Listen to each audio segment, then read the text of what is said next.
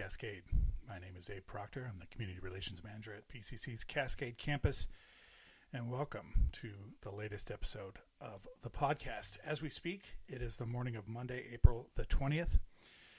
Uh, looks like another beautiful day in the Pacific Northwest. I hope that you all are safe and well. Um, a little bit later, we're going to get to the interview on this week's episode. Uh, it is with Dr. General Johnson. Uh, most of you know him in his capacity as director of the TRIO program at Cascade, but he is also a physician in private practice. Um, so his insight is going to be of particular value for the topic we're discussing today, which is the fact that uh, COVID 19 kills African Americans at a significantly higher rate than it does other members of the general population. So that's coming up in just a few minutes. Uh, before we get there, I want to repeat once again my call for submissions. Um, a big part of this podcast is all of you speaking to all of you. So pick up your smartphone, find that voice recorder app. It takes 60 seconds and uh, send us something to play on the podcast. It could be just about anything under the sun. So, um, the purpose of this podcast is to try and keep us all connected while we're away from campus, while we are away from this location that is the center of so much of our lives and the focus of so many of our personal and professional passions. So, as a matter of course, I've tried to keep this podcast generally positive, um, you know, focusing on the breakthroughs that we're all managing to make somehow uh, teaching online and remote setting, even in the midst of a pandemic, on all of these little success stories. All of this is important, and we need to share them with each other, and that's why I'm doing this podcast. But there are moments, and I'm sure you've all experienced this as well, when you look at the stark reality of what's going on, um, the fact that we are in the middle of a deadly pandemic and it's hard to maintain that upbeat tone. It's a real struggle in the face of the human tragedy that's going on around us. Um, as I mentioned, it's the morning of April 20th. Uh, as we speak, uh, the death toll in the United States from COVID 19 has climbed above 41,000 Americans. And the death toll in the past seven to 10 days has easily been uh, the highest uh, of the pandemic thus far. And buried amongst these daily statistics is a disproportionate number of African Americans who have died from this virus. This would be a tragedy, even absent the larger context. But of course, it's the larger context that makes this so sad and so moving and so tragic. The fact is that this fits a histor- an historical pattern that goes back to the founding of our country and even beyond. And that pattern is this when there is a disaster, when there is widespread suffering, it's African Americans and other marginalized communities that feel it. There's an old saying um, when white America catches a cold, black America catches pneumonia. It's almost been a, become a cliche. It's been used so often. But it nicely encapsulates what we're talking about here. When disaster strikes, it comes after folks of color much, much harder, and the suffering is far greater. This is part of the American narrative. It is literally a marker of our culture that we continue to live with to this day. It doesn't matter what kind of disaster it is, whether you're talking about a hurricane, whether you're talking about an earthquake, whether you're talking about a viral pandemic. It always hits folks of color harder. Now, we can only hope that somehow, this time around, maybe because of the fact that to a larger extent than any of us have ever experienced. We are all in this together. There is not an aspect of American life that has gone untouched by the COVID 19 epidemic. So we can only hope that somehow this will finally cut through the extraneous noise and members of the dominant culture will finally become conscious of the suffering that's going on amongst their friends, their neighbors, their colleagues, their fellow citizens.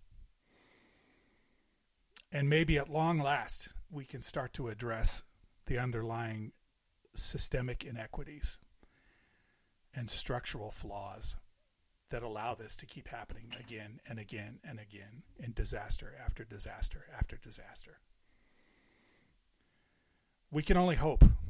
No, you know, that's not true. We can do a lot more than hope. We can raise this alarm. And as educators, I think we are far better positioned, far better equipped than most people to raise this alarm. We are all suffering now, but we are not all suffering to the same degree. This is a fact. So, without further ado, let's move on to the interview with Dr. General Johnson. All right, we're joined today by Dr. General Johnson. He is the director of TRIO programs at the Cascade campus, and he is also a physician in private practice. Uh, so his expertise, uh, I think, will be invaluable in investigating today's topic, which is this Why is COVID 19 killing African Americans at a higher rate than the rest of the population? So let's start out with that question, Dr. Johnson. Well, thank you, Abe, uh, for this opportunity. And um, to answer your question, there are several different things that uh, create uh, opportunities where African Americans may be more greatly impacted uh, than others. And particularly, we want when we look at um, disease, uh, particularly chronic disease, uh, African Americans, although disproportionate in terms of the number of African Americans in the population of the United States, there are higher rates of diseases such as hypertension, cardiovascular disease, um, and diabetes, and cardiopulmonary diseases as well. Now, um, the first two that I mentioned, or the first three, I should say, fall under cardiovascular disease. For instance, hypertension and diabetes; those mm-hmm. are both cardiovascular issues. Um, the way, the reason why is because of the way in which it impacts the entire cardiovascular system and, and ultimately the body. Uh, the um, constructive, I'm sorry, the uh, chronic obstructive pulmonary diseases, uh, too, are uh, high in terms of the number of uh, African Americans that are impacted as well. And so those are three in particular, uh, in addition to just chronic disease in general, that can create the disproportionate numbers uh, in terms of those that can be adversely uh, affected or impacted um, by the COVID 19 pandemic.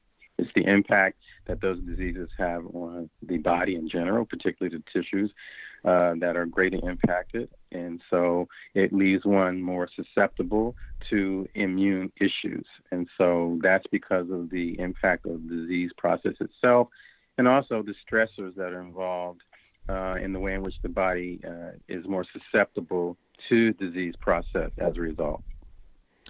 So these um, these factors, these underlying factors, are are more present in the African American community uh, proportionally than they are in right. society at large. So right. why is why is this the case? Why is there more diabetes, for example, amongst the African American community? Well, um, that's another uh, question that I think is uh, important because um, much of it has to do with the ways in which uh, we've had to survive uh, in our culture, uh, particularly as the, you, if you look at uh, systemic um, racism or oppression, the ways in which we've had um, lesser access uh, to things uh, in terms of how we're educating ourselves about how to live better, how to be better, how to have access to things that uh, those in dominant culture would uh, have greater access to on a more uh, regular basis are much different for people who have been historically minoritized or marginalized. And you may also find those same things prevalent among any other groups that have been marginalized or minoritized as well.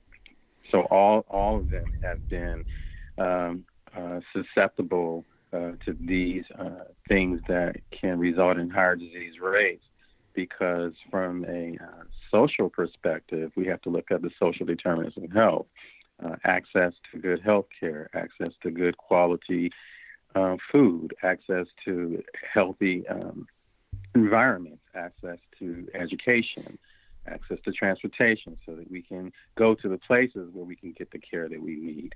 So a lot of it has to do with uh, privilege or the lack thereof. So the, the very institutional barriers and uh, systemic uh, inequities that pro- have historically pro- prohibited African Americans from uh, you know, sharing equally in America's economic prosperity and in uh, sharing equally in uh, in wielding political power, in attaining social status. Um, all of these things um, are now contributing to a higher death rate because of COVID nineteen. It's as if yeah. the ground was has been seeded for many many decades to create this outcome we're seeing right now. Yes, and to, and to that point, um, which I think is very interesting, particularly when um, you're um, uh, denoting some who I'm, I'm speaking when I say some as African Americans who have been able to um, break through some of the barriers, particularly with education, with uh, social uh, hierarchy in terms of positionality because of education or educational opportunities. Uh, what renders um, those individuals susceptible to the same things is the impact of systemic uh, oppression and racism. So the impact that those factors have on the daily experiences of those who are in those positions uh, is impactful because it leads to uh, degrees of varying varying degrees of stress that impact the body with some of those very things that I spoke of earlier that creates opportunity for us to be more susceptible, such as the hypertension, such as the um, diabetes, um, obesity, um, things of that nature create opportunity for anyone to be susceptible because although our educational opportunities or other opportunities has given us a degree of access to um, greater uh, opportunities in terms of how we can live and experience life based on our educational opportunities or business opportunities or other degrees of success renders us uh, particularly uh, with the opportunity of having some of the same issues that any other aspects of the culture, people in the culture would have because of those very things, stress in particular, or the ways in which we handle stress and or the impact that stress has on our body, and as much as diet and other factors as well. And it's my understanding also that then, in addition to these uh, systemic and institutional causes that we're discussing, that there exists among the African American community to a significant extent a reservoir of mistrust towards the healthcare establishment that is rooted in historical injustices. You, is that a, at play here as well? Absolutely, uh, and, and the injustices uh, can be uh, when you when you go when you speak of the historical nature of that there can be some of the um, very very um, large and obvious ones like the Tuskegee experiment, right. for mm-hmm. instance, which went on for 40 years uh, or approximately 40 years. And um, just the impact of also ways in which we've been treated uh, relative to uh, other races or dominant culture. Um, there is a lack of trust that I think sometimes um, is also uh, rendered in terms of how the access to care uh, is distributed for those who have and those who have not, or the varying degrees of what someone has. I mean, look at look at the impact of um, some of the uh, political figures, uh, particularly particularly as it relates to the COVID nineteen pandemic, who have been tested, and then there's a large number of people that still need to be tested, but they've been tested. You know, like there, there, that's an obvious uh, issue right there. How does one have access to a test and others not when this is a pandemic?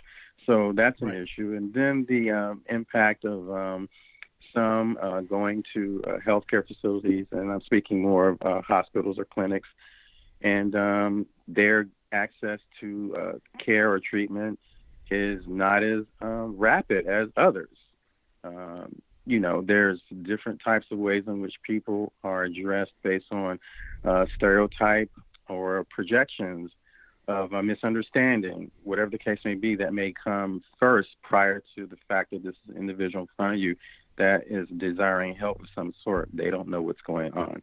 Uh, what do they have access to in terms of um, having to wait in a space where other people are ill, some hmm. uh, with varying degrees of illness, some with the same degree of illness, and one is exposing oneself to that same environment where um, whatever it is that they may be experiencing could be potentially potentiated based on exposure to something that someone else is uh, experiencing. So there are a lot of different things um, that are at play here, um, particularly when um, it's a mindful action to uh, mindfully uh, segregate, to mindfully discriminate. Mm-hmm.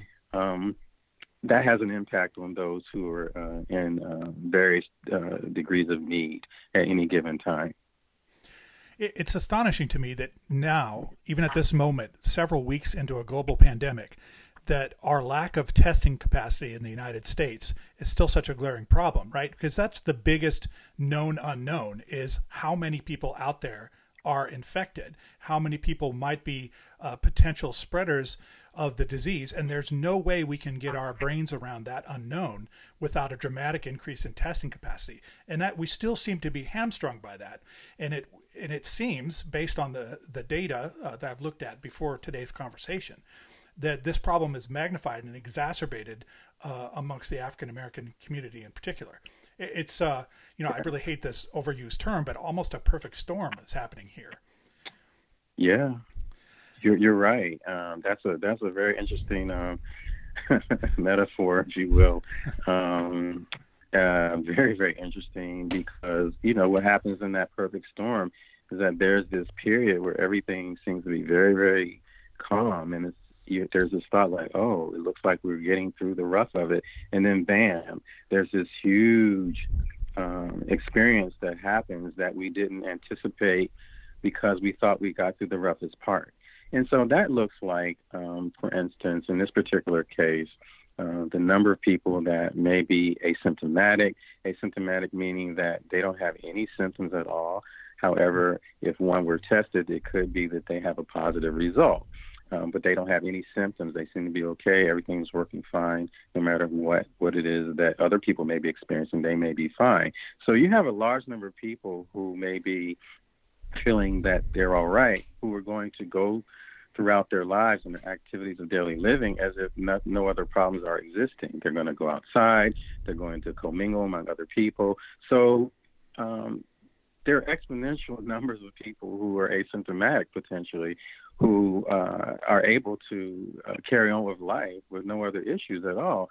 So, if those people, are, for instance, are positive, look at the number of people that they're coming into consistent contact with, whether it's through uh, uh community uh, uh, effort or community opportunities, um, time in which they're able to just commingle, be around other people, and to exchange in whatever fashion that they may do may be doing so, and then suddenly, a larger number of people are getting um, sick. And again, we have to look at um, the ways in which um, that can be played out, particularly um, as relates to African American people. We're uh, generally a, a, people of community. Community is very important uh, to us in a variety of ways. Uh, how we connect, um, how we uh, learn, uh, a variety of different things that bring us together, um, both in larger uh, degrees of community and in smaller degrees of community. So if you have people who are uh, asymptomatic, um, then that could be a potential uh, problem or way in which the transmission rates could take place, particularly when in the beginning of this, there was no um, uh, drive to get people to wear masks, if you will. And now there's this drive to wear a mask even if you're going for a walk.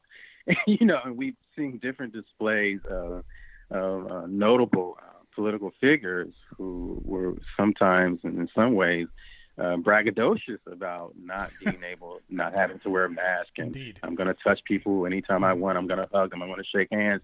And now it's like you know, social distancing is suddenly a, a common theme in everyone's lives, and so um, sometimes uh, when we rely on media as a potential uh, factor or outlet for information or uh, factors and outlets of information for us, particularly um, as it relates to both global and national and local issues.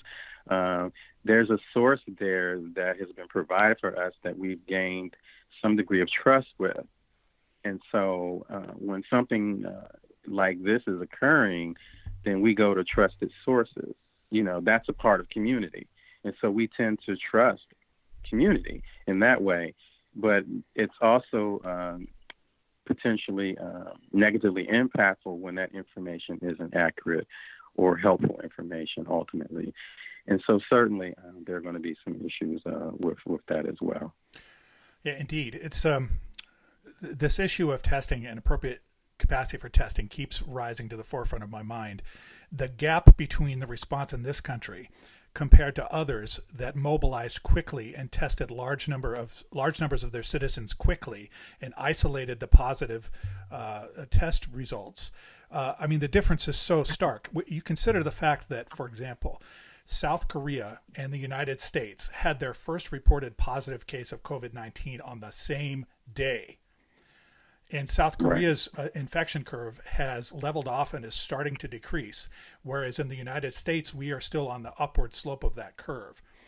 Um, so we can't even yeah. consider lifting social distancing guidelines until we're able to get some sense, uh, as you just mentioned, of how many people out there uh, are positive for the virus uh, and either showing no symptoms or very mild symptoms. No, you're absolutely correct. I mean, because uh, if if we were to just um, uh, drastically uh, eliminate uh, the um, factors of social distancing or the positive impact of that, um, just drastically eliminate that, then again, uh, we don't know the potential fallout of that because there's so many people who have not been tested at all um, it's a it's a catch twenty two uh, because every um, aspect of our living and our experience has been impacted by this everything, and so mm. to drastically halt um, things that are currently in place could be hugely detrimental uh, or further detrimental not only to the economy but to the population at large because there's too many unknowns. Um, certainly, you want to flatten that curve as best as possible, but my my sense and understanding is that we haven't even really reached a peak and won't until around May. Hmm. And even after that, you know, you have to look at uh, any potential factors for reinfection and what that might look like. So this is something that we haven't really seen ever like this. And so the unknowns are uh, are multivariate uh, and plenty, and at the same time, uh, there is no said quote unquote um, standard cure or treatment. you no. know, the, the treatment varies uh, pretty much based on symptomatology, right? And so, right. and and then so for something like that, you it doesn't it doesn't mean that there isn't a sense of urgency because of it, because of the pandemic to try to uh, create or find a way to have a virus. I'm sorry, a um, and um, uh, vaccination for it. Mm-hmm. But those types of things take time. We can't rush into that without looking at the way in which it's impacting those that are being uh, studied. So this is this is a large, large issue here that can't necessarily be rushed. It just can't be. So we're we're pulling from every uh, source of information that we have, every uh, bit of knowledge we understand about the human body and how it works, and um, how uh, disease uh, processes um, uh, uh, are are occurring in the body and how we treat them every every single aspect is being looked at, and so because of that, we can't just say, "Oh, here, do this." There has to be a mindful effort, and if you look at it from a preventative perspective, um, that's where I think um, the greatest issue may may lie. And and how did this happen? How did it get this to this level to begin with? Um, so um, this isn't going to be something that's just going to go away. Hmm. And um, we also have to look at the health and well-being of those who have been able to get through the, the storm of their lives, who have been dealing with this, and of course, uh, what we learned from so many that we've lost. The storm of their lives, indeed.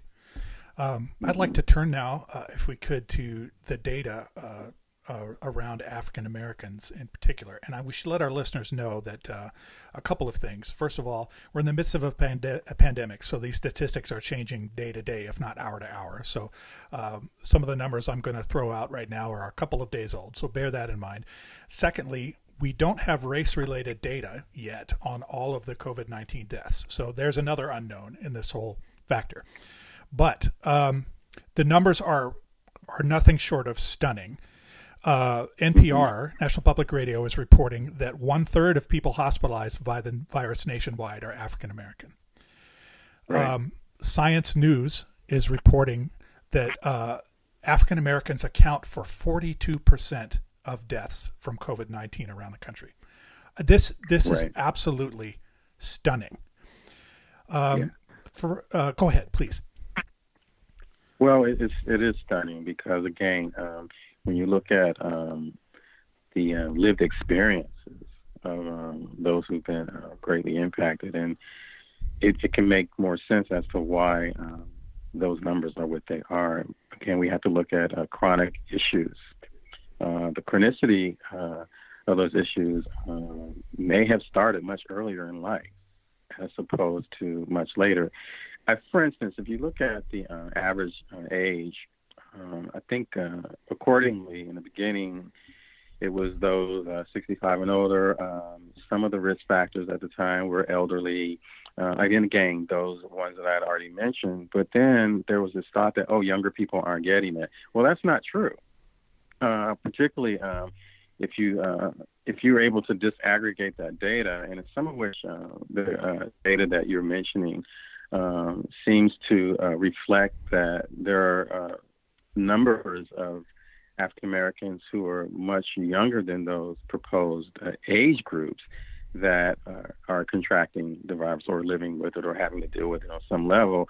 And that's because some of the susceptibility um, to, or, or the, uh, in terms of those risk factors have already been there, or we have to look at those social determinants of health that I mentioned earlier.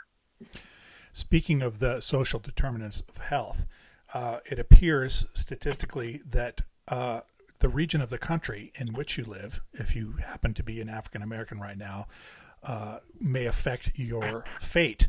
Um, for example, in in the Old South, uh, in Louisiana and Mississippi in particular, African Americans account for over 65% of known COVID 19 deaths. Uh, that's according to Science News.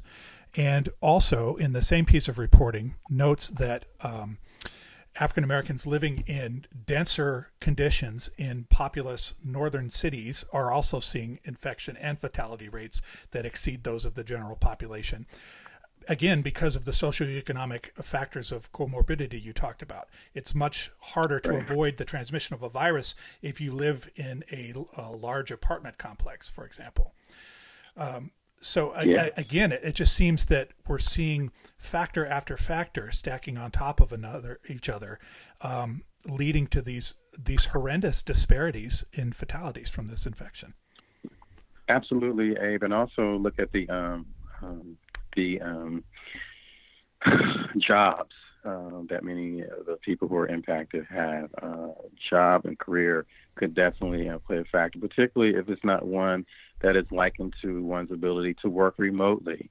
So um, if they're in positions of um, employment like those who are cashiers, um, people who are uh, essential to the uh, everyday um, um, activities of, of life, providing uh, health care, uh, people who are um, public transportation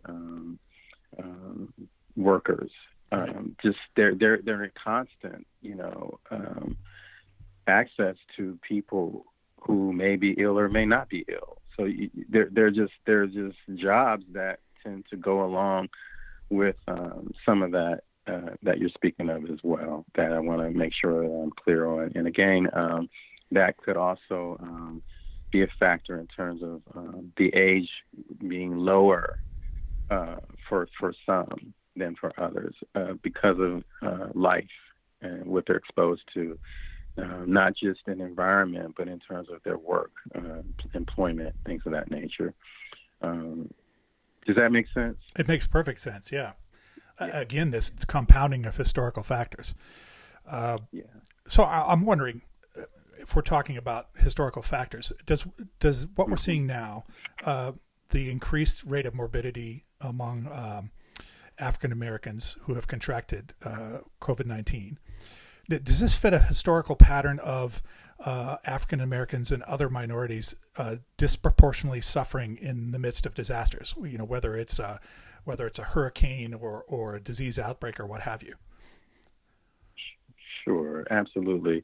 Um, again, uh, one goes back to the um, the lived experience. Um, what what is it that is different about the environment, uh, for instance, where um, the uh, greatest populations of risk are experiencing versus those who are in a much different uh, environment who are not as great of risk as those who are in those uh, environments where there's lack of um, in, uh, in terms of what are they exposed to on a daily basis, where do they live, how do they live. Uh, you talked about, or sorry, you mentioned the um, just the congested uh, living um, environment could definitely play a factor. Or uh, what are people exposed to when they are outside?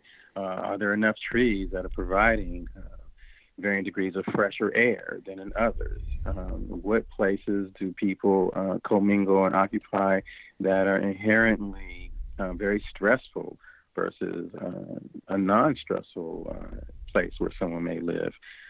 being able to walk to a Trader Joe's or a mm-hmm. Whole Foods market to get the best quality food or have access to that versus having to uh, go from a place where there may not even be transportation to get to that place to get the best that right. you could that you can have or experience. I think those are those are um, internal, those are external uh, factors that impact us internally.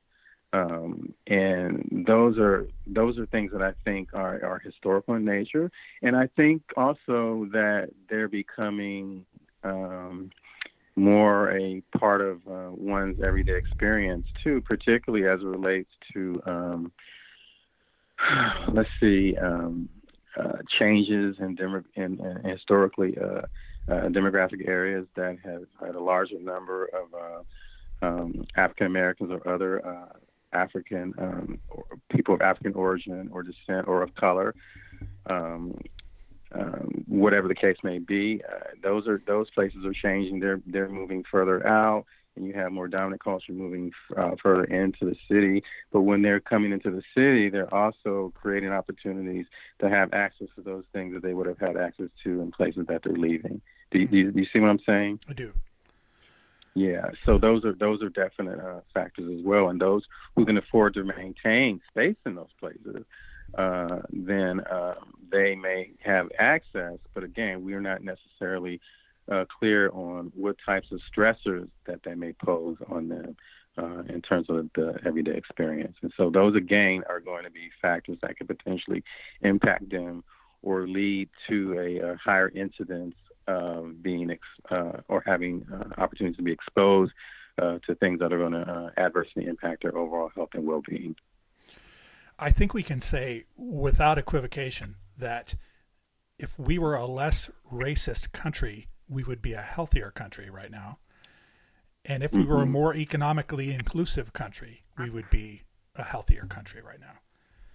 Absolutely, absolutely. This is a this is a, an example of and there are many, but this is an example of, of uh, realizing what equity really can look like. Right.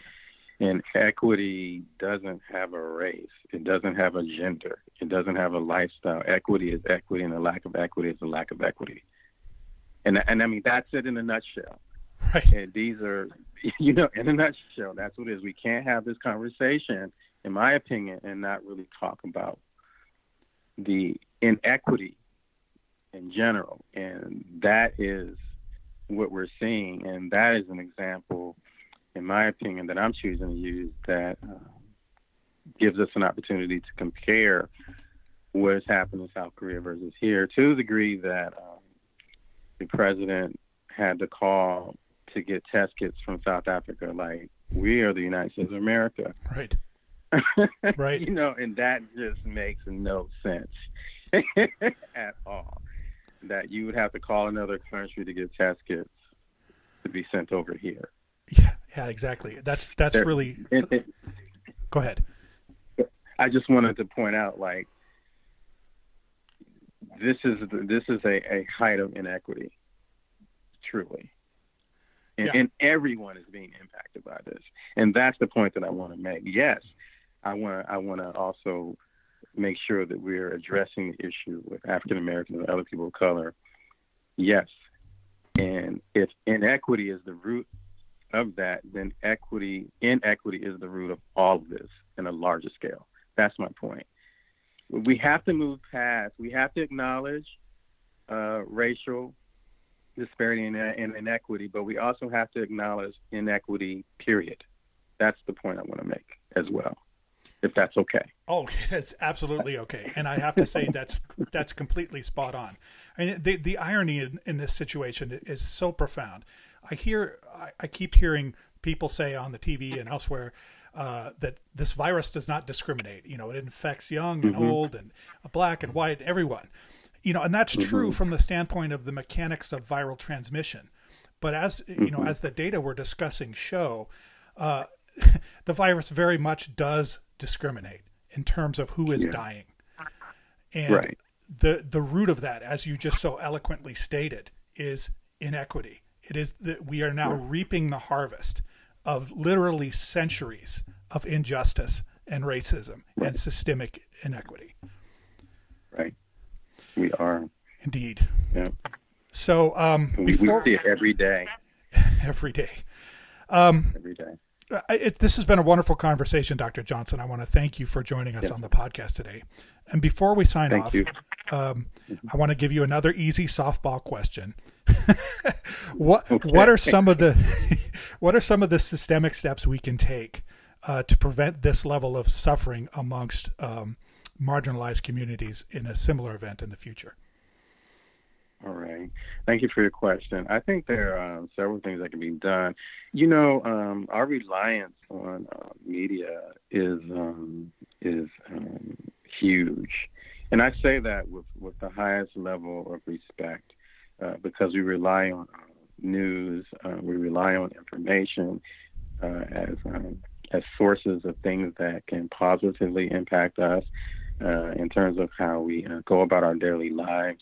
Um, we uh, make use of uh, education as a way of um, bettering our understanding of things to allow us to critically uh, think about things. And so, one thing, uh, or should I say, several things that could be done is one is really start to um, educate people on um, things that they can have just around the house uh, to uh, prepare themselves for things like that. For like this, for instance, like what's wrong with having masks? It may not mean that you use them all the time, but just knowing that they're available right. in your home. How to have uh, stores of um, uh, goods that may be uh, necessary to have if there's some type of um, disaster. And when I say disaster, I'm talking about natural disasters. So the preparatory uh, things that would be important, even in those, would be something that would be important to have right now. Uh, we see large numbers of people stockpiling um, daily uses of things like uh, toilet paper, uh, towels, uh, hand towels, or just just to wipe things up, or just stockpiling uh, foodstuffs and things of that nature. I'm talking about really educating people on um, how to co-create opportunities where they have basic needs and we're create, creating opportunities for people to have those things, and so that if something like this were to happen again, people would number one have a sense of clarity that okay, we have our, our basic needs are going to be met. Also, uh, we can do the same thing in communities. Um, Portland is a is a is a many among many places. I'm speaking of Portland because that's where I live. Um, you know, there you look at neighborhoods that are coming together just to identify what do people in the neighborhood need, where are they at right, right. now. It's like a baseline understanding of what is going on in the community and who needs what and how do we get that. So when I think about uh, that, I think about ways in which uh, we can take a few minutes out of a out of a news uh, segment and say, for three minutes, let's just talk about this. Okay, if there's an emergency, go here. you know, if this happens, this is where you would go. How many people know what to do? As a public health educator, and when I teach um, the the uh, health education courses, I talk about these things because there is a such thing as a potential zombie apocalypse, and we see that happening in some ways right now. Although we can take the zombie word out, it's an apocalypse of health in terms of health, and people just don't know. And you can go to the grocery store and see empty aisles that historically have never been empty. We've yes. never seen them empty. And so, in what ways do we prepare one another for the potential of things that could happen in ways in which we know that we have some basic necessities of preparedness? The other is just um, social distancing. Um, is very, very impactful, particularly uh, with these types of um, uh, pandemics. And so, are we going to have to be socially distanced um, uh, at this length of time? Again, we don't know, but we also know that we can understand the importance of that. Hygiene, hygiene products, just talking about hygiene um, is very, very important. And in what ways do we kind of gloss over the importance of hygiene? And it can be something as simple as just washing your hands. you know, um, just you know, like I, I, I think like the thought that I've had at times is that if the president of the United States has to has to have a press conference and tell you how to blow your nose, my God, what have we done? What have we lost here? Yeah, you know, so we have dropped the I'm ball. Looking at, that's the case, right? I'm just looking at just everyday things that we as a as a public as public uh, people can can be mindful of these types of things that are really everyday things that on some level these are things that we've been taught you know, these are things that we know, but how easily is it for us to lose sight of that when we get, you know, overly comfortable? We think that this isn't important, and we don't realize that these things are very, very important. And um, so, being able to uh, uh, educate oneself, uh, we need people to uh, talk about these things, and we need to do this in a way that doesn't scare people further but it's just information that's important for people to know and to be aware of. It doesn't mean that there may not be some fear things that issues that may come up as a as a result of that. Particularly, that's going to be uh, mainly because of the potential outcome of not doing something. But you know, prevention, as Ben Franklin said, an ounce of prevention is worth a pound of cure. Well, I think uh, that's a whole other segment, Abe. you know, uh, Dr. Johnson, we have segment upon segment we could we could dig into here. Uh, I really want to thank you uh, for appearing on the podcast. Your perspective has been invaluable, and uh, I think our listeners thank are going to find this to be a very edifying conversation. Thank you so much. I didn't get to cover everything, but I did. I did um, do my best at covering what you asked. There's a whole lot more but um, it's hard to cover in, in that short period of time. And I just want to make sure that people um, uh, are aware of that. So any grace in that area for me would be make greatly appreciated. We couldn't well, cover you... everything, but I did what I could. well, you shall have that grace, sir. Uh, before we sign off, is there anything you would like to say to your colleagues and students at Cascade? Um, I miss seeing you all. Oh my God, I miss seeing you all, and you all know me, I am not great at social distancing. I hug everybody. so, you know, so, um, but it, has been an experience, and uh, I look forward to seeing you all face to face when that opportunity uh, arises again.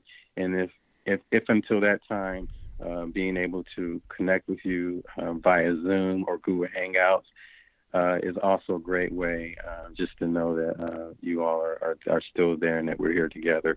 Be healthy, uh, stay safe, and um, practice those things that are going to help us to maintain our health and well being as much as we possibly can. And you as well, sir. Thank you so much. Thank you. You're Take welcome. Care. Thank you. Bye. Bye. And that brings us to the close of another episode of Radio Free Cascade. I want to thank Dr. General Johnson for taking the time to talk to us this week. I want to thank each and every one of you for all you're doing to keep our institution going through this most challenging time. And I want you all to have hope. Please don't misunderstand the tone and the message of this episode. There are many reasons for us to have hope right now. The number of new daily cases in the country is falling The number of deaths per day is falling. There is light at the end of this tunnel that we're in.